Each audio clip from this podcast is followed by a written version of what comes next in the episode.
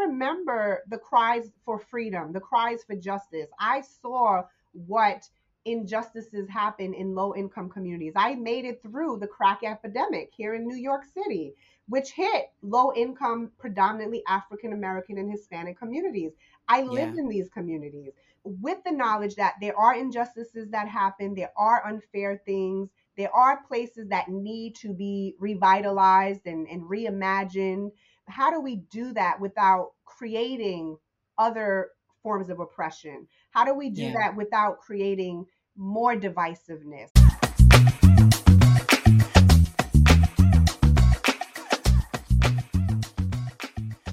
Jessica Janniere, what is going on, my friend? Hey, Shae, how are you? I'm doing great. I've been looking forward to our chat. Uh, just some background for those who are watching and listening. I had reached out on Facebook and said, and on LinkedIn, and was like, I want to have some conversations with some folks around diversity, equity, inclusion, a kingdom lens in the midst of all the things going on in culture. And your name, among a handful of others, came up. And so we've had some time to uh, chat a little bit, but I get to just hang out with you and explore your story a bit more and all the goodness of what you've been experiencing. So thank you for joining me, Jessica. Thank you for having me. I'm excited about our time together today. Absolutely. Okay, so let's start here because you have a really unique background. Take us back and tell us a bit about your family and personal story. Yeah, it's been an interesting journey to say the least. So, my life actually began in Germany. And during the time my mom was pregnant with me, and I think this is very relevant because um, I really believe it highlights the grace of God and how He has a purpose for each and every one of us. When she was pregnant with me, she was actually homeless at the time, coming out of a very abusive marriage. Um, she was looking for an abortion and she could not find a doctor in the German town that would perform the abortion. They told her wow. that she would need to travel to Holland. Now, she didn't have the means to travel to Holland, so she was forced to give birth to me. At that wow. time, she brought me to my grandparents' home, which was on a farm in a very small town called Tiefenbach. And I lived there with them for the first six years of my life. I did not really remember seeing my mom during those years. Um, the, the, the greatest memory I have of her was when it was time to leave Germany. So by this time, my mom had remarried. She had other children. She had married an African American soldier that was stationed in Germany. And during this time, this was like the um, early 80s now, where I had no concept of race and culture and anything right. to do with America. But looking back now, I understood that that small town had a residue of the neo Nazi culture. So they were very um, disturbed by the right. fact that we had a, they had an interracial couple in this small town with yes. mixed children. My my two siblings, um, my sister Vicky, and my brother Tyrone were born in Germany as well. And my sister Vicky was very dark skinned, very dark skinned. She had the you know the typical black girl hair. Yeah. So they really stood out, and they basically. And his were, name. Wait, your brother's name was Tyrone. Yes. I mean. so they literally stood out. So here, you know, I have this new family that my mom was like, "You're coming to America with us." So now I'm in this new family, um, where I'm the little, the, the oldest sibling. I'm the only white kid. I don't speak the language, and we wow. moved from this German area to now Queens, New York. And it was this this area was very significant because it was an area called Rosedale, Queens. Now, in the 80s, Rosedale, Queens was going through what they call the white flight. Now, I had no knowledge of this. Now I'm about right. seven years old, moving into this culture. I'm living with my step grandparents who were Black Southerners. They were Baptists, they were members of a church. They were very well respected from what I what I've known, what I've gathered through the years. Um, however, they were very problematic because they were very angry that their son married a white woman. Ah. And we had to live with them. So you can only imagine what that was like. a little tense, a little tense at times. Oh, just a little tense. A yes. Bit. Just a little bit. It was so tense that they actually used to hide me in the back room. I was not allowed to go outside. What? Only time I was allowed to go outside was when I went to school. Now you have to imagine a little white German girl coming into American, not just American culture, but American black culture. So Yeah. now I'm in a school where 99.9 of the students were African American. They were black. Wow. And because I didn't know the language, I was moved into this single room where now is getting ESL classes, Yep. English as a second language. Yes. What that did for me was it made me stand out even more because now I'm the only white kid in the school. I'm in this classroom by myself, like I'm a weirdo. And every day after school, I kid you not, there were dozens of kids chasing me to jump me, to beat me up. Um, I used to, I remember I literally have memories of mobs of kids chasing me through the park and me trying to make it home to the house so that I wouldn't get beat up. Wow. How how old were you? About seven years old at the time. Oh my goodness. Yes. This is very early elementary school. very early elementary school. Now, I also want to just put into context, like what with the parental issue. So, my stepfather was an alcoholic, very militant man, very stoic, very abusive man. Um, my mother was a German woman who left Germany. She wasn't very educated, so she was dependent on him on a lot of. She was dependent on him for a lot of things. Sure. And that began to make sense to me as I got older. I'm like, okay, why would she stay with this man? Like, what's going on here? Why would she allow him to be so abusive to me? Why are we even living in this home where it was just, it wasn't even tense or toxic, it was abusive. Like, my step Right. grandparents were physically abusive towards me. And one of my, um, I guess, strongest memories of living in the house was um, not just being hidden in the back room, but also having to go downstairs and get a switch. Mhm. Now, uh, people culturally may not know what a switch is, but if you're from a black family, a switch is something that's very normal. Like you, you mess up, you show disrespect, you don't do something that you're told to do. Um, the switch will become your friend very quickly. So my step grandmother would send me downstairs to get a switch for whatever I had quote unquote done wrong. And I remember she had a set of stairs. It had to be like 12 to 15 stairs because they lived on the second floor of this house. The landlord lived downstairs. And I remember walking up and down those steps at least three or four times, getting a new switch because she would take the switch, she would go like this on her hand to feel the, the Yes. thickness of it. And she'd Yep. go, No, go back down and get another switch. Go get another one. And by the fourth or third, third or fourth time, she would get so angry that she would go down and get one that she felt was appropriate. And then she would beat me with the switch. Were you the only child of all the children there that would get get beat with a switch? Yes. So I was the only child that got hit physically.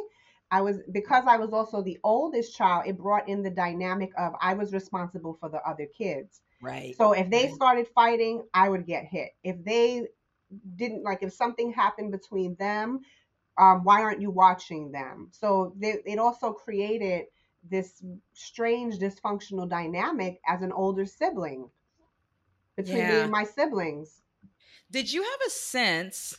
Because I remember, you know, being that age, and I grew up on the other side. I was, we would be the only black family in white communities or in white churches, et cetera. And at that age, I had no awareness.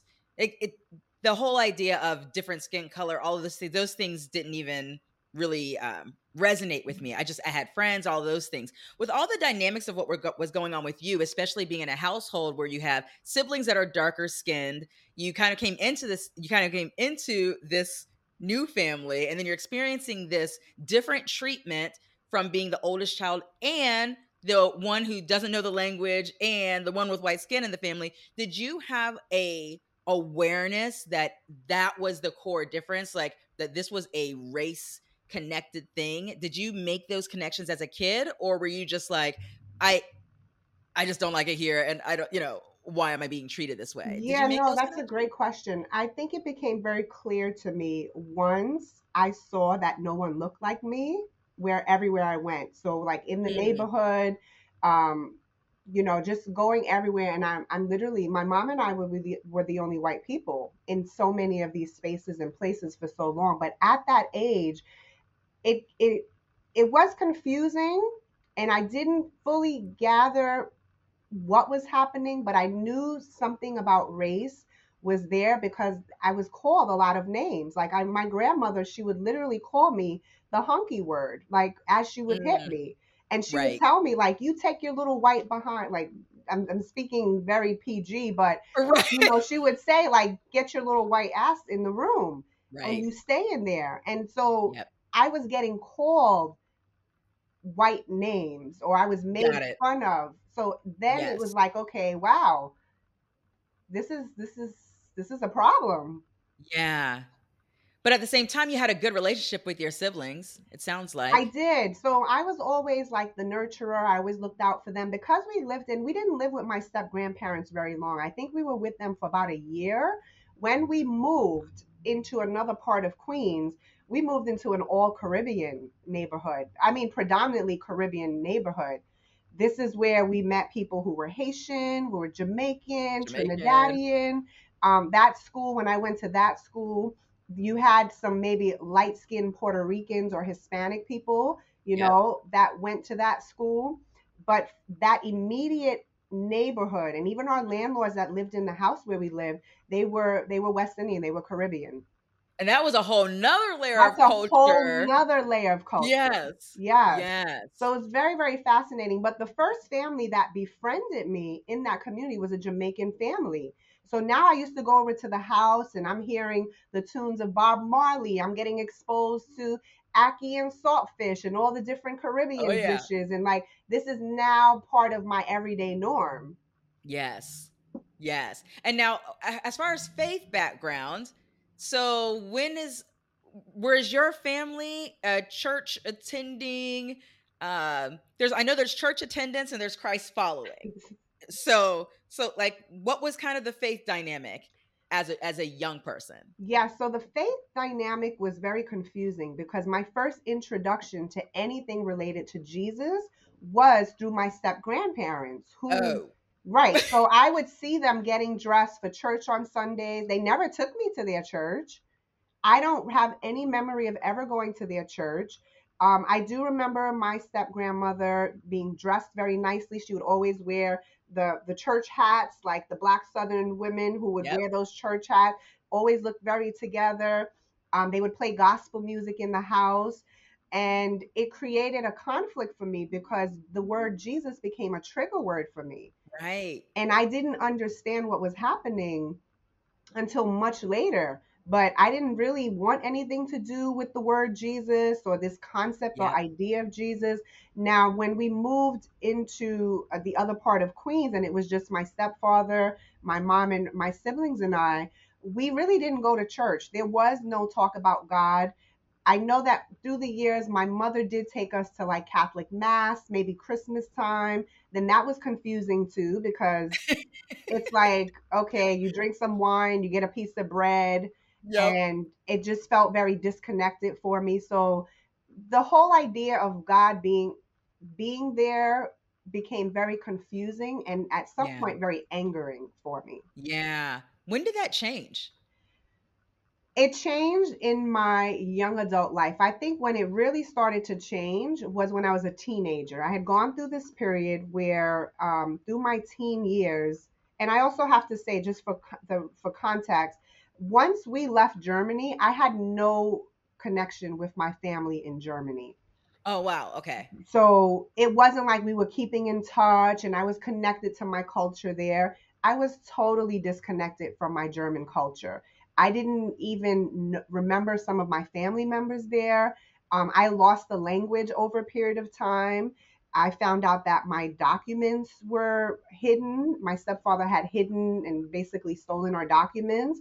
So we didn't have a phone for many years. Like we were just totally disconnected. Wow. So now I'm going through this period where I don't know anything about my German culture. I'm now in America. I'm in black culture. Now I'm exposed to Caribbean culture and all these different cultures. And I went through a period where I really didn't know who I was. Sure. And then you add the faith component, right? It's like, okay, God, and then you add the um, the layer of dysfunction with abuse, domestic violence happening in the home. That went on for 16 years. The physical abuse that I experienced from my mom and my stepfather, because I didn't know at the time, but my mom was bipolar. So Oh it wow. explained a lot of her erratic behaviors through the years Yes. and why she was so neglectful, why she maybe made some of the choices that she did.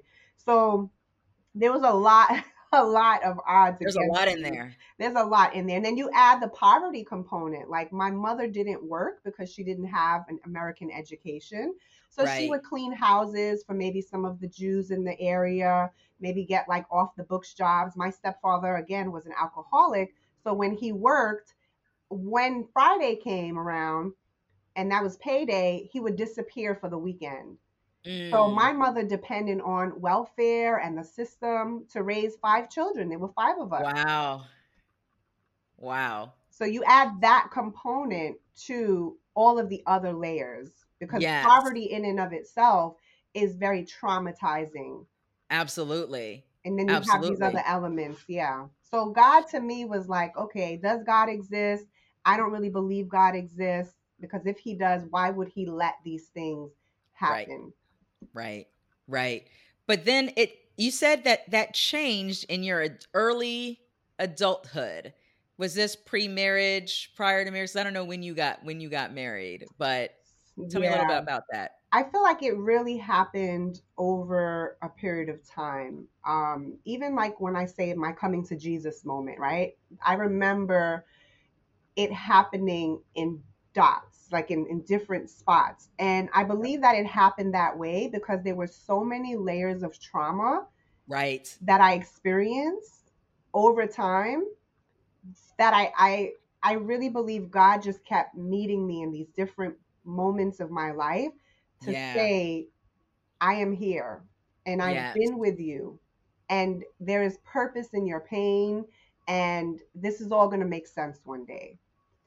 And there was like these different moments. I think one of the most I guess eye-opening moments was around the age of 17 and I had just attempted suicide for the third Mm. time in 3 years. Wow. So I am a three-time suicide attempt survivor, and it was during a very difficult time. It was um, during the height of my teen years. My mother and stepfather had split up finally after 16 years, and the abuse continued from a distance. And during that time, I began to rely heavily on drinking, taking drugs, and just getting involved in things that I thought would kind of help me cope with some of this pain.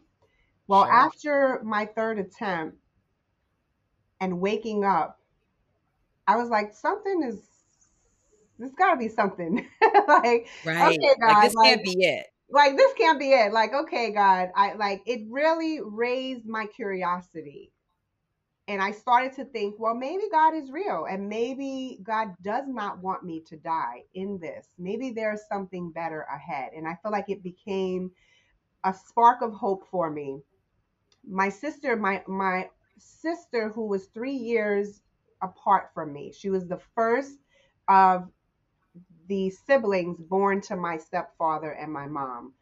hmm She unfortunately passed away a year later due to gang violence because again, Yeah. we come from a very very dysfunctional family. Um and when she passed away, that was when the light went off in me and I said, Yeah. I can't continue going down this track. And the fact that she had to lose her life and became a victim of the circumstances, I need to rise up and honor her life and do something with myself. And so that Wow. became my inspiration to really, really seek healing, to seek a sense of purpose. I can't say that I was walking with God, but I do feel Sure. like I do feel like he was with me. And it, it was in a strange way. I believed in a higher power at that time. And, right. And that's when I and the awareness of him, right. his involvement in your life. It is. And it was so interesting because during this time was when I called myself a searcher. So I had Dalai Lama books. I had, you know, the Quran at the house. Like I was looking at all of these different pieces of religious um, you know, messaging and I said, "Well, God, which one is you? Where are you in all of this? I was yeah. into, you know, the angels and the psychics and like I was I was dabbling in, in a little bit of everything. And I realized yes. now looking back, it's because I was I am a spiritual person and, and my spirit craves to worship and know God and to praise yes. God. And so in my search, I was looking in all of these places. But when I finally came to the knowledge of Christ some years later, I was at that point immediately where you couldn't tell me anything. You're sold out. I'm like, I'm sold out. I I've seen everything else. I've dabbled in everything else. I've, you know, I've experienced this and I see the difference. I feel the yeah. difference. I know the difference. Yeah, that's good.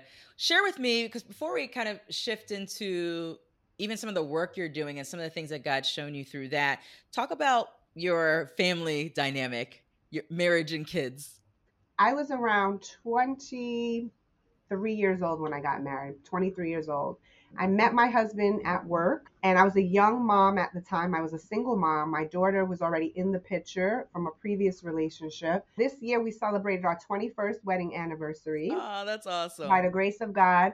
And he has always taken my daughter as his own child, even though her biological dad was always in the picture and we co parented. Yeah.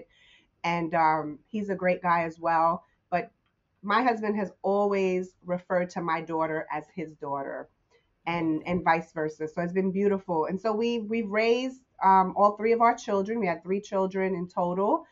And my my family is just to me a sign of God's miraculous work because yeah. for me, my greatest accomplishment is my family. It's looking at my family and saying, okay, we're not perfect. We have the residue of a lot of trauma that's been passed down that we're working through. However, we have love at the center and yes. breaking that cycle of child abuse and breaking that cycle of dysfunction um, is just miraculous and and it's yeah. truly God's grace, truly. If I remember correctly, I mean we only spoke briefly once before, but you you're in you there's a mixed race dynamic with you and your husband, is that correct? Yes. So my husband is actually Panamanian American. Panamanian. Both of his parents are from Panama. His dad is Panamanian and Jamaican. His mom is Panamanian. So um, my husband, and it was very interesting because when I met my husband, he had never dated outside of his race before. Whereas for me, I'd never dated anyone of my race because I right, right, because I didn't know anybody. Like right. growing up, where I grew up, there were no white people. There just weren't, and so it it demographically speaking, it made sense that I would date who's available, you know, in yes. my environment. But he had never dated outside of his race. And I, I remember saying to him, like, um, are you sure you want to do this? Like, are you sure? And he kept saying to me, he said, Jessica, when I'm with you, he goes, it, it, this was back in like 2000 or 19, yeah, about 2000. Well, no, 2001 or so. And he, he said to me, he's like, he goes, can I be real with you? I feel like I'm with a black woman when I'm with you. and the, and he said that to me because culturally speaking, everything that he had grown up around, I had grown up around as well. That's right. So like our first couple of dates, we were going to get oxtails and Jamaican yep. colas and like it wasn't anything new to me. It was it was normal. And just growing up like he grew up in some of the rough areas of Brooklyn. I had grown up in the rough areas of, you know, Queens. And so the culture that we grew up in negated the color of our skin. The That's cultural right. experiences really, really brought us together because, like, yeah. you know, Um, and so hopefully no one gets offended by that comment because you know I know with race there was like, nothing offensive in anything that you right, just said because people are just like, what do you mean? You know, you, he felt like you were a black woman. Well, because you know black women tend to have these type of cultural experiences. It's not something that white women tend to have but it was something right. that not only was I exposed to, but I was raised in. It was something that yes, that was like your legitimate life. It wasn't you trying exactly. to figure out. Right. right. It was your life. That was, was, your everyday. It was my everyday. And to me, it was normal. Yeah. And it wasn't yes. abnormal until I went out into society and I interacted with other white people that I realized, uh, this ain't so normal. You don't need oxtail. What? You're right. you don't know who Beres Hammond is, and you don't know this, and like, oh my goodness, you've never heard of Jheri Curl Activator? Because I used to go to the black hair store to get Jheri right. Curl Activator for my stepfather when I was younger. So I was exposed to black hair products for years.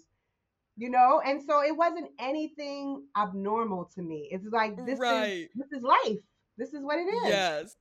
So, oh my gosh so, there's so much now that I understand about how you landed where you landed in terms of the work that you do and the focus that you have within it. So let's let's shift gears a little bit and share with everyone just kind of give a a summary of the type of work that you're doing and then I want to explore some of these things that you've experienced um, and I've experienced where the Lord's giving you a kingdom perspective in the midst of all these kind of cultural dynamics and even political dynamics and all these things that have shown up, uh, just kind of at the integration of race and culture and politics and stuff like that. Mm-hmm. So share share a little bit about what you're doing uh, business wise now.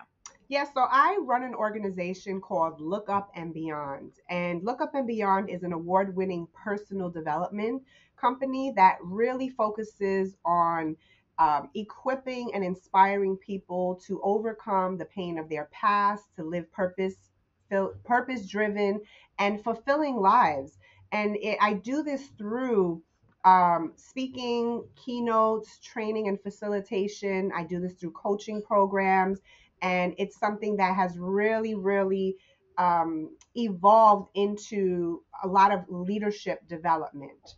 Right. So that's how I ended up now. When when I initially started, I really was just an author and what you would call a quote unquote motivational speaker. Now right. I don't identify in any way as a motivational speaker. Like I see myself as someone who really provides transformational services that really yeah. gets to matters of the heart that takes a trauma informed approach when necessary that really helps us to reframe the negative circumstances of our lives to propel us to a purpose. And, and, and. God has a purpose for each of us. And so I'm, I'm very blessed and fortunate to work with very, very diverse audiences and groups of people. Um, as I travel across the country, I mean, I've, I've worked in the youth sector, that's where I actually started. And I'm still mentoring young people today and I've worked with professional C suite level executives and anywhere in between. And it's just an honor. And, and I, I genuinely just love people and I love seeing people thrive beyond what they thought they could. Yes. It, it really just excites me. And to know that, you know, I have a story that I can thread into my work because it's one thing to read something from a book, it's another thing to live it. Yes. Yes. That's it. If if I recall, you have a focus there's been a lot from a service perspective in the educational sector and I think we had a conversation you were talked about kind of like workforce. So from a leadership like workforce development and leadership, has that been mostly in the context of of education, school system or those types of things? Yeah, so I would say in recent years, most of my audience and, and the, the work that I've done has been in workforce development, mm-hmm. um, workforce development, and in the education market. Yes. Yes. Yeah.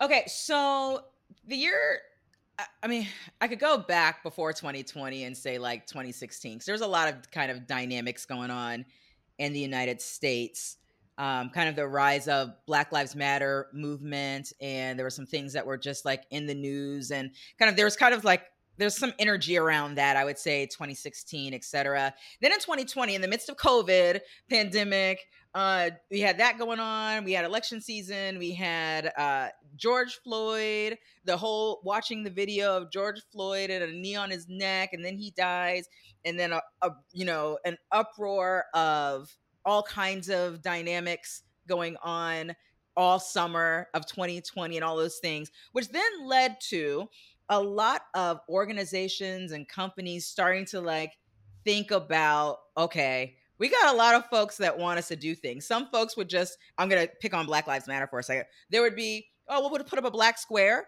You know, some are just like, we're to we're gonna do some things that try to show our support. Well, We'll put a black square, we'll do these things. Others were like, man, we got to figure some stuff out because there's some dynamics going on in our company that we need to kind of pay attention to or those types of things. And others were like, I don't know what to do. Like to think about executives that are like, I don't know what to do in this wild space of time that we're in right now.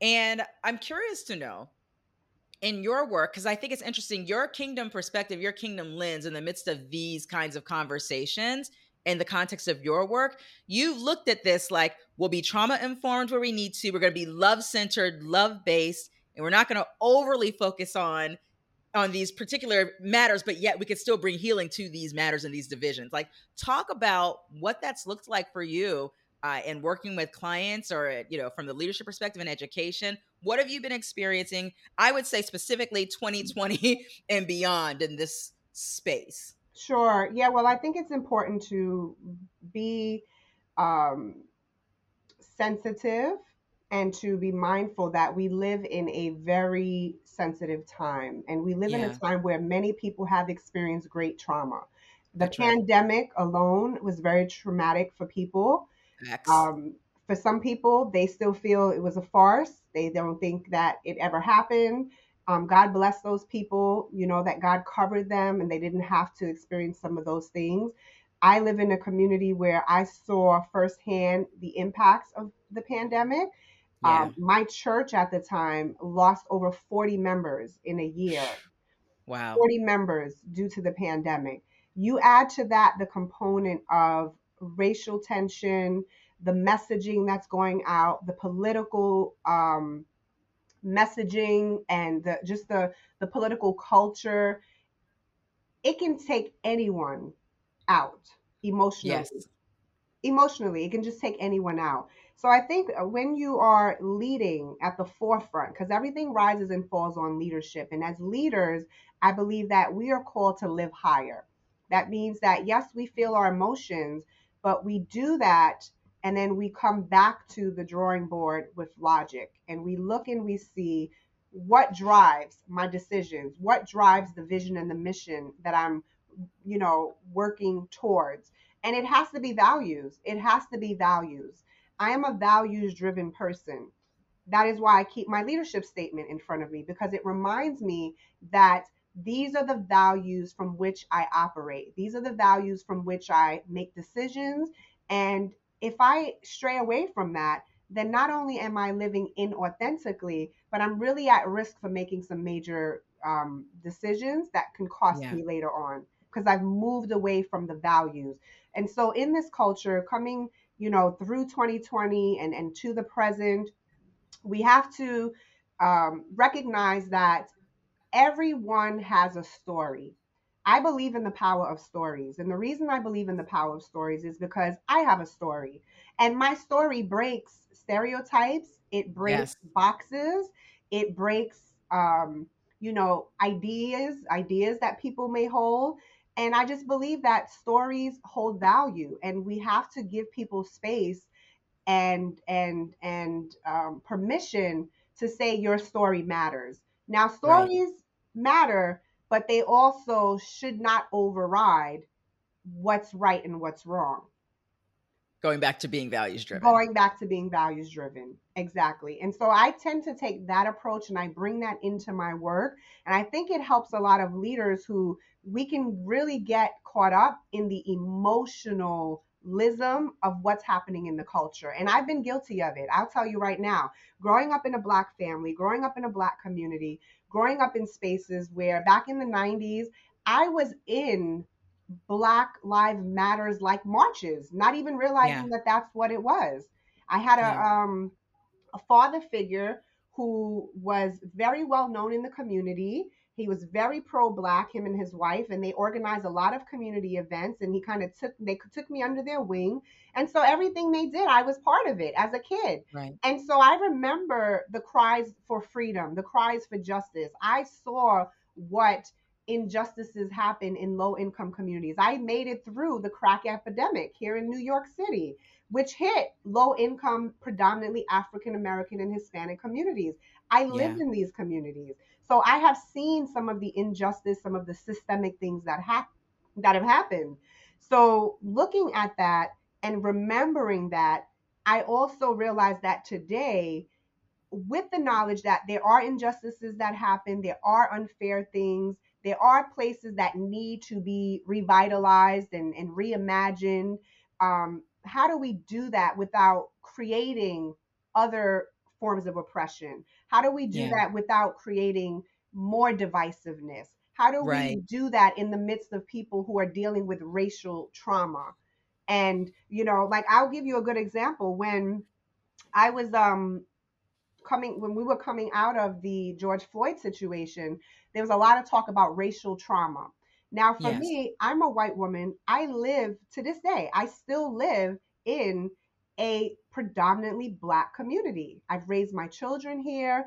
The church that I attended for over 15 years was predominantly black. It probably was pretty much all black. Um, and so I'm in these spaces. My mentees, the people that I do life with, the people who I'm close with, not because I sought them out, but because this is the Yeah. environment that I'm in. Absolutely. Right. Yeah. And so I'm realizing now with images like George Floyd, images like um, Tamir Rice, hmm images of these these different stories that just kept showing up in the media, you know, that created a message that black and brown skin had no value, that there was a dehumanization attached to them. Someone like me who's living in these spaces, I was a trigger for people's racial trauma Yeah. Yeah. even if even if I didn't mean to be. The same way that as a woman, when I experienced a sexual assault, if I because I'm a sexual assault and rape survivor, so knowing that I know that going into certain environments where it's male dominated, or if I have to pass through a heavily male populated environment, there's a high chance I'm going to be triggered because of my past traumatic events.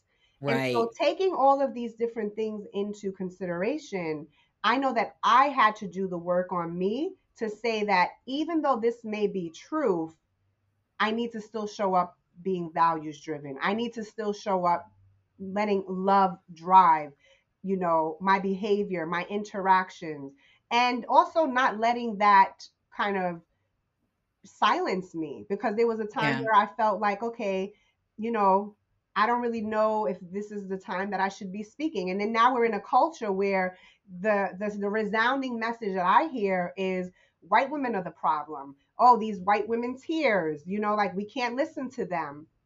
And Right. I'm hearing a dehumanization coming from that angle. And I'm like, well, that's not very different than what I heard when they said that these five young black men in Central Park supposedly raped this white woman, and now they're calling them thugs and animals and all of this. They Right. were dehuman- dehumanizing Right. these young men. And that Yeah. became the dehumanizing language for a particular group of people. And guess what? On both ends, it is not of God. It is not Yeah. Christ like. It does not represent the kingdom. But because of the anger, because of the pain, because of this, and, and some people have their own personal stories of injustices. Sure. And so these things get resurfaced to the top. And now, in this cry for justice, in this cry for freedom, I'm going along with what seems to make sense at the moment and it Yeah. may not align with the word of God. And so there's a conflict happening. We are we are in a crisis where values are tested. And the truth is most people we don't even know our values because we don't really take the time to think about them. And when we don't know our values, we again we get caught up in the emotionalism of even very relevant and very real problems. So, you recognizing the value of story and recognizing people have traumas of many sorts, recognizing that we also need to be values driven so that we are not led by our emotions and all of these things, and looking at these things from these perspectives, how do you then equip those who are in the midst of, I don't know how to do this, and I don't know, like, how do I do this in the midst of all this stuff? I've got division here, division there. I've got rules coming in from the government about this, and I've got all this stuff going on, especially in education, all those things. How do you help them? What's the message? Like, we know we're coming from a kingdom lens, a kingdom perspective. How do you flow and how do you help them to walk through that process? What are some of those keys and what are you experiencing from engaging in that way, whether it's training or mm-hmm. consulting in those spaces? Yeah, that's a really great question. I know that some of the the most highly recognized work that I've seen really come out of the pandemic and and just this whole social climate has been going back to the vision and the mission statement. So when we go back as a group collaboratively and we get curious about how is this vision and this mission um, something that we are working towards, what are our strengths, when we begin to look see I'm, I'm a visionary. So like even with my my organization look up and beyond it's about looking up and beyond where we are currently and it's yeah. about being forward minded it's about being vision driven and having a purpose beyond this moment here. And so i bring that into the work because i find that when we are forward focused when we can think beyond ourselves when we can have a vision and a mission that impacts the greater good of, of a group of people or, or right. society, we tend to become less selfish. We, be, we hmm. tend to become less selfish. Now, I don't know if, if, if, folks would agree with me, but I see that we are navigating an epidemic of selfishness. At the end of the day, everything is about me, how I feel, what I think. And yes, we all again have experiences. We have stories that are valid. They they contribute to the lens from which we see the world but they're not the gospel. So mm. just because you've experienced just because i've experienced great trauma right. from a particular group of people it doesn't make it gospel that i can lump people into that. I mean imagine and, and I'll, I'll share this as, as my personal story. I yeah. was abused by black southerners who were um, influences in the church who right. were people that were respected. And then by the time I got saved and, and went into my first church home where God planted me, it was a black church where right. women who looked like my step grandmother actually attended. Now imagine I had let that bitterness really, really take over me. I right. would have missed the plans that God had for me. Yes. I would have missed. And some of those church mothers that triggered me initially, that reminded me of my step grandmother, became some of the most impactful women in my life. The mothers that prayed over me, my children, the ones that poured wisdom into me. I mean, yes. I would have missed out on incredibly rich opportunities because I didn't heal from that particular trauma in my yeah. past. So I guess this is well, this is what I'm curious about because these traumas are personal, but then from a corporate or you know organizational perspective, how do they like? Because they, they could be like, well, listen, we're going to be focused on this vision, and you need a therapist. Like, I mean, mm-hmm. I mean, how yeah. do we navigate the spaces of real, like, real personal traumas that are impacting their environment, and yet still maintain visionary focus? Is it because they're focused on the vision of the future that that all of a sudden people are focused on that and so therefore these traumas aren't like showing up daily i would think not i would think that they're that especially in this day and time in an increasing measure with mental health epidemics and all these things that they're having to find new ways or new structures or new supportive systems or mm-hmm. whatever mm-hmm. to even be able to successfully stay uh, you know, focused on the big picture and forward in the midst of all those things too. One of the things that I always always, always stress is that our personal lives impact our professional lives. Right. We cannot separate the two. The things that create triggers for us in our personal lives will create triggers for us in our personal lives. Yes. And so one of the ways that I, I, I really believe that we can begin to create a culture where we can even get curious about these things and really have these conversations that may be very difficult to have is by personal development, creating a culture of personal growth and development. Most companies and, and, and organizations don't really have a culture of personal growth where that's encouraged. You may have a staff training once a year, you may have a right. professional development day every couple of months, but to create a culture of personal growth is to create a culture where it is encouraged to read 10 pages of a good book today. It is encouraged to listen to a podcast that's going to challenge you to really look at your core values. It is about bringing in someone who can help um, navigate some of these complex conversations so that you can use them as stepping stones to move towards that vision. See, conflict is nothing more than a gift. Conflict is nothing more than an opportunity to learn and to grow about each other. And a lot of times people attack the person versus attacking the actual issue. In order to have these very complex conversations, we all need to be on our own journey of personal growth because right. what happens is we become clear on what our values are. And if I'm a value driven person, then guess what? Then I'm going to see you as a value driven person. And that really highlights our strengths. And I believe, I'm of the belief that as humans, as part of the human experience, although we may have different cultural experience, we may have different stories, at the root of the human experience, we share the same things. And those yeah. things should take precedence over some of the other things. That can only happen when we value each other. So you had said something earlier. You said conflict is is a gift.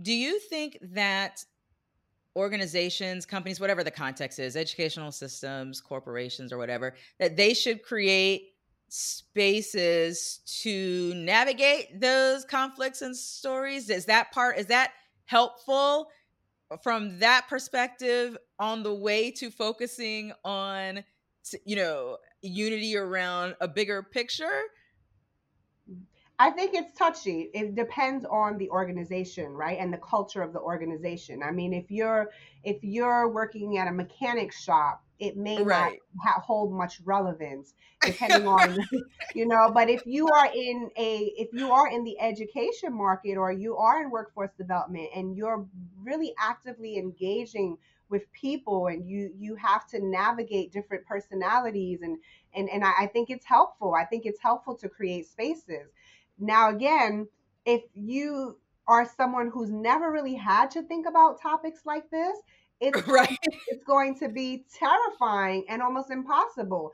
And the truth is, a lot of people, and then I'll say it very real, a lot of white people never really thought about race until the George Floyd situation, because white people generally don't talk about race, from my observation, as much as people of color or black people talk about race because they have different experiences. Now, that is a very generalized statement and it's not true for everyone. But again, as a white woman from the outside looking in who saw the culture of white people on my social media, the culture of people, my black friends and, and different, you know, colleagues, the conversations were very different. Yeah. Very different. And yeah. it was very eye opening where you can see that a lot of white people never really thought about issues of race to to that degree. And so that's why it was interesting to me kind of paying attention to the landscape in 2020 when the when companies were trying to figure out what do we do what do we do what do we do here what do we do internally and some of and some of them came to conclusions of creating these like workshops or these programs that were creating an environment that had these conversations up. And there were people who, like you said, were like, I've never had to have these conversations. And now I'm at work and I'm having to have these conversations. And I'm kind of feeling some kind of way about why I got to come to work and have these conversations. and depending on you know the uh, you had talked about you had talked about white woman tears earlier, mm-hmm. but I remember like that Robin DiAngelo's book, uh, White Fragility, was becoming, which I did read because there were so many people talking about it. So I was like, let me read this book, and I read it, and I was like, okay, there's some truth, and there's some good stuff in this book, but there's a whole lot of stuff that this is not a kingdom approach to, because like it's rooted in shame, it's rooted in condemnation, it's like it's not, it's like it's not coming from this like healthy place. This is my right. opinion in the matter. But then there was some corporate programs like built upon this. Mm-hmm. So I mm-hmm. could see why it would create like something that has a good intent of creating a gift of conflict that leads to something that's helpful. If it's rooted in something that creates an atmosphere of shame, condemnation, or what have you, for something that's perhaps even beyond you know that either you're not aware of or has nothing to do with you but has something to do with maybe right. generations before you that it doesn't help us so i was I, so it's something that i really do even though i don't navigate corporate spaces a lot uh, these days it's something that i really do think about because a lot of people are navigating these spaces and in the educational system and all of these things and it's like there's got to be kingdom solution ways of creating atmospheres that allow that level of unity with vision to come forward. Mm-hmm. And I'm mm-hmm. not sure. I don't know who's doing it well. I, and I don't know. I'm on a, like a little bit of an exploration. Like what what are the keys to doing it well and who's doing it well?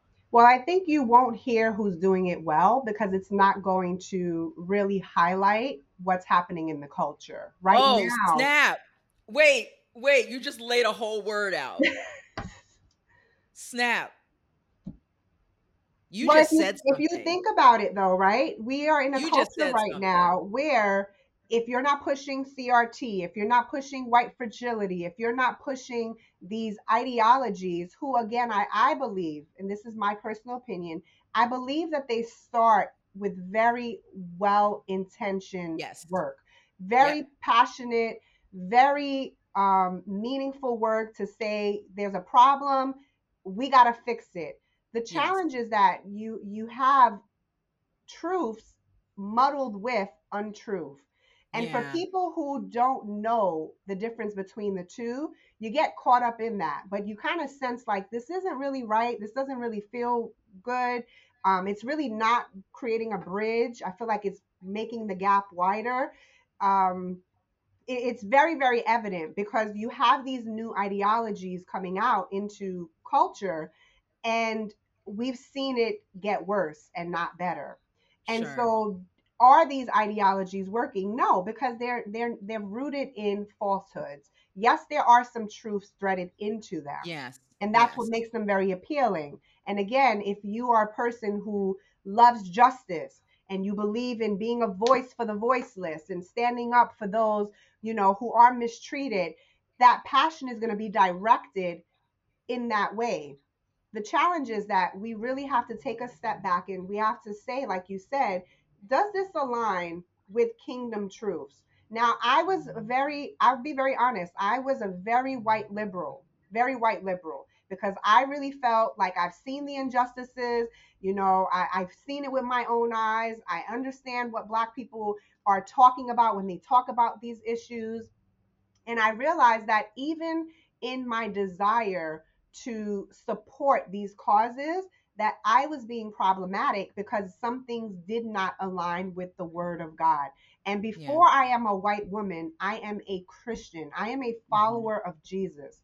And if it's something that does not align with Jesus's laws, then I am out of line. And so when yeah. I began to take a step back and, and not allow my emotions to stir me to put the black dots on the social media image and to, right. you know, walk around with my Black Lives Matters t shirt, anybody would know that the sentiment of that is truth. Anybody would know that. But what I realize is that you can't separate the sentiment at this point from the organization. And the organization does not align with my values as a follower of Jesus. And I had to really accept that and say, you know what? I need to separate myself from this here. And I go back to values because at the end of the day, despite our cultural differences, the different stories that we carry, that we live, when we are in a values driven environment, we know that we value each other. I value your story. It may not make sense to me, but I value the courage that you have to share it. I value yeah. the experience you bring. We may not see eye to eye, but life is colorful and life is complex, and we're going to have different things. And so we need to create space for that. And I don't think jumping onto the bandwagon of these new cultural phenomenons of, of DEI is the answer. I just don't. I think they're yeah. more problematic than they are um, helping us. I yeah, I I totally get what you're saying. It's my my hope because you said so. I'm still stuck on what you said when you're like, well, the ones that aren't doing well, the ones who are doing well, when you have good examples, that's not what's highlighted be. because because the because if the enemy's coming to create you know wants to create division confusion etc there's always opposition there's always others who are there, there is um, there's a lot at stake to maintain a perspective of division, right? right? And so it's almost like that's why I'm like I'm just believing for like an an underground network of kingdom focused people on these topics that there where there's a there's a platform for conversation of of practices of things that are working because quite honestly people will flourish it doesn't matter whether they believe in jesus or not and like his ways like people right. will still flourish right. and so if there's those coming around so that people who have a heart for this thing don't feel like their only option is to hop on board of things that are a mixed bag but there's almost a whole other dynamic created of a kingdom lens solution around these things that then if maybe the media doesn't want to create highlights of it at least there will be pockets and community and collaboration that's sharing these things so that it gets further propagated in other spheres of influence. That's mm-hmm. my prayer. That's my prayer. I love that. I love that. Yeah. I appreciate you sharing. I think it's I think the fact that these are conversations that you're in in the midst of uh, that you're paying attention to and also actively engaging in is really great and i love that you have the you have the gift of experiences they weren't great mm-hmm. experiences mm-hmm. many of them but you have the gift of the healing on the other side of traumas that can form and have empathy for how you're moving forward and how you communicate in the places and spaces that you're in and, and that's a gift and that's a gift for you know from the, from your story that Romans 8 and 28, baby. Mm-hmm. That Romans, Romans 8 and 28. Yeah. so yeah, so during the pandemic, um, when this whole George Floyd thing was unfolding, this was around the time that I was really working in the youth market. So I was going to a lot of colleges, was doing high school stuff, working with youth and professionals who work with youth. And I remember as things became more intense culturally, that I was being turned away quite often from college campuses. Yeah. And with this whole movement of DEI, um, diversity, equity, inclusion, what I was told was, you know, at this time, we're looking for speakers of color. We're looking for Black speakers we, who we think would relate more to our students. And I right. initially I didn't really think anything of it. I'm like, okay, you know, I, I do understand the importance of representation. Like even to this day, I believe that it is important. Um, then it continued, and then I began to see the trend. And I'm like, okay, now this is becoming problematic because I really believe very strongly that the bias against my skin color was really creating a loss for their students because I know right. that I know how to work with students of color. I don't need yeah. to be a black person to bring principles and strategies and values. And because of my cultural experiences, I also knew that I can connect with certain demographics right. within the student market. And, right. you know, it, it really began to make it very clear to me that when we start jumping on this bandwagon of these blanket statements and these ideologies that we're actually doing more harm than good. Now, I do believe that um, these were very well meaning, well meaning people, you know, who said, okay, I want the best for my students.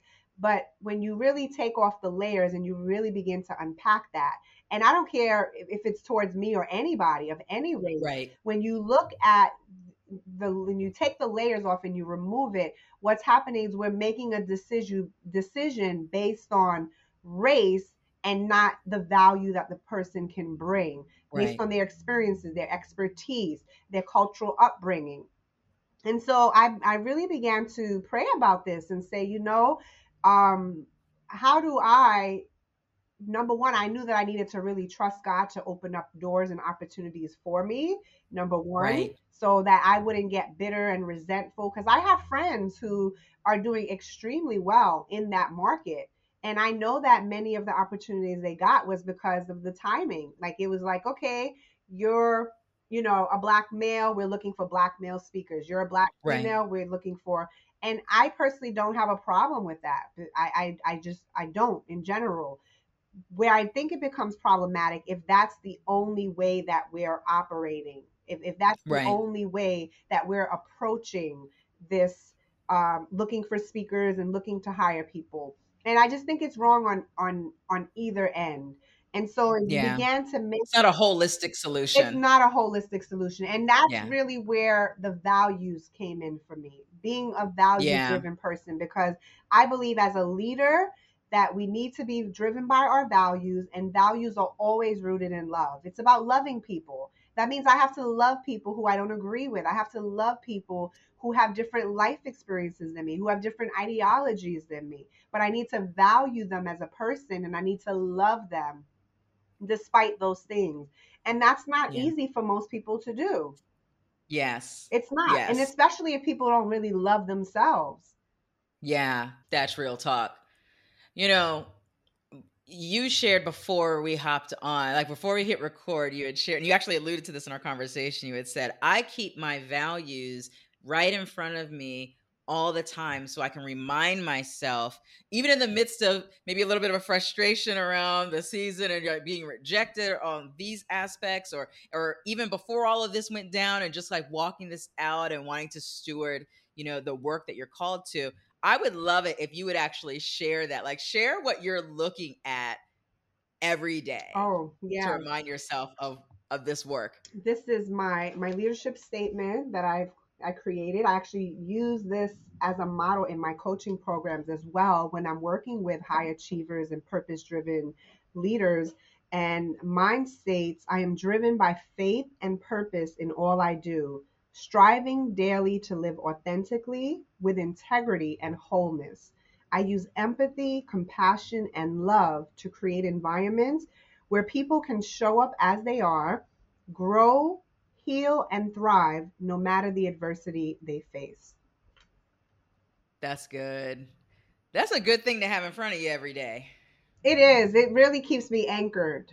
It really keeps Yeah. me anchored. And it reminds me, like I said, like I mean, a lot of this stuff really comes natural to you when when you're in it, when this is like, this is my belief, this is who I am. Right. But it's good to just visually see it sometimes. Yes. have that reminder. You're having a hard day. Like you said, even in business, we face rejection for whatever reason. It doesn't even have to be Yes. anything related to race or gender or anything. Just be That's no, right. just no, no, no. And you're just reminded that at the end of the day, I'm just here to serve. That's it. I'm just here to serve.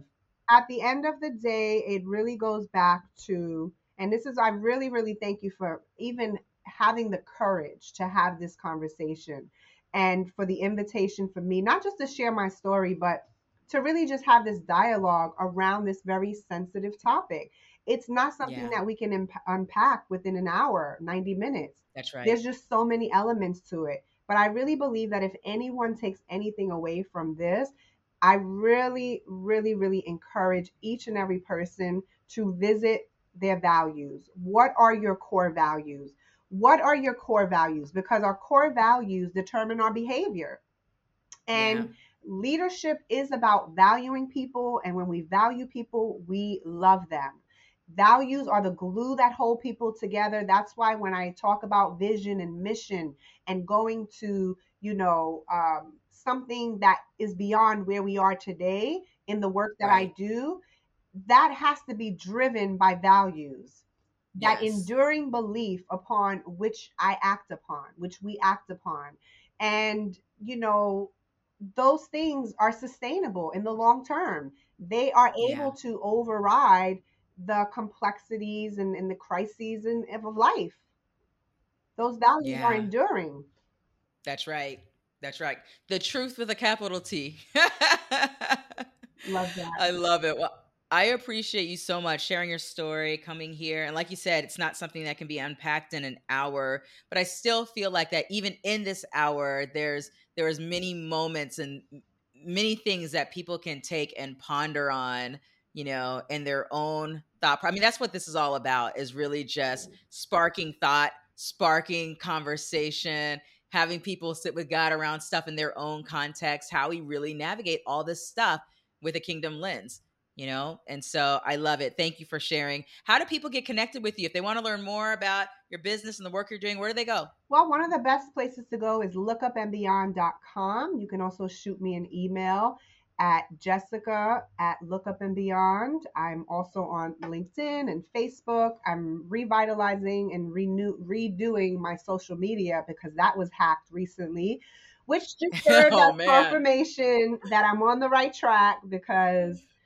Listen, when y'all here loving people, not everybody's loving that you're loving people. this is the truth thank you so much jessica i appreciate Thank you, you Shae. This has been awesome.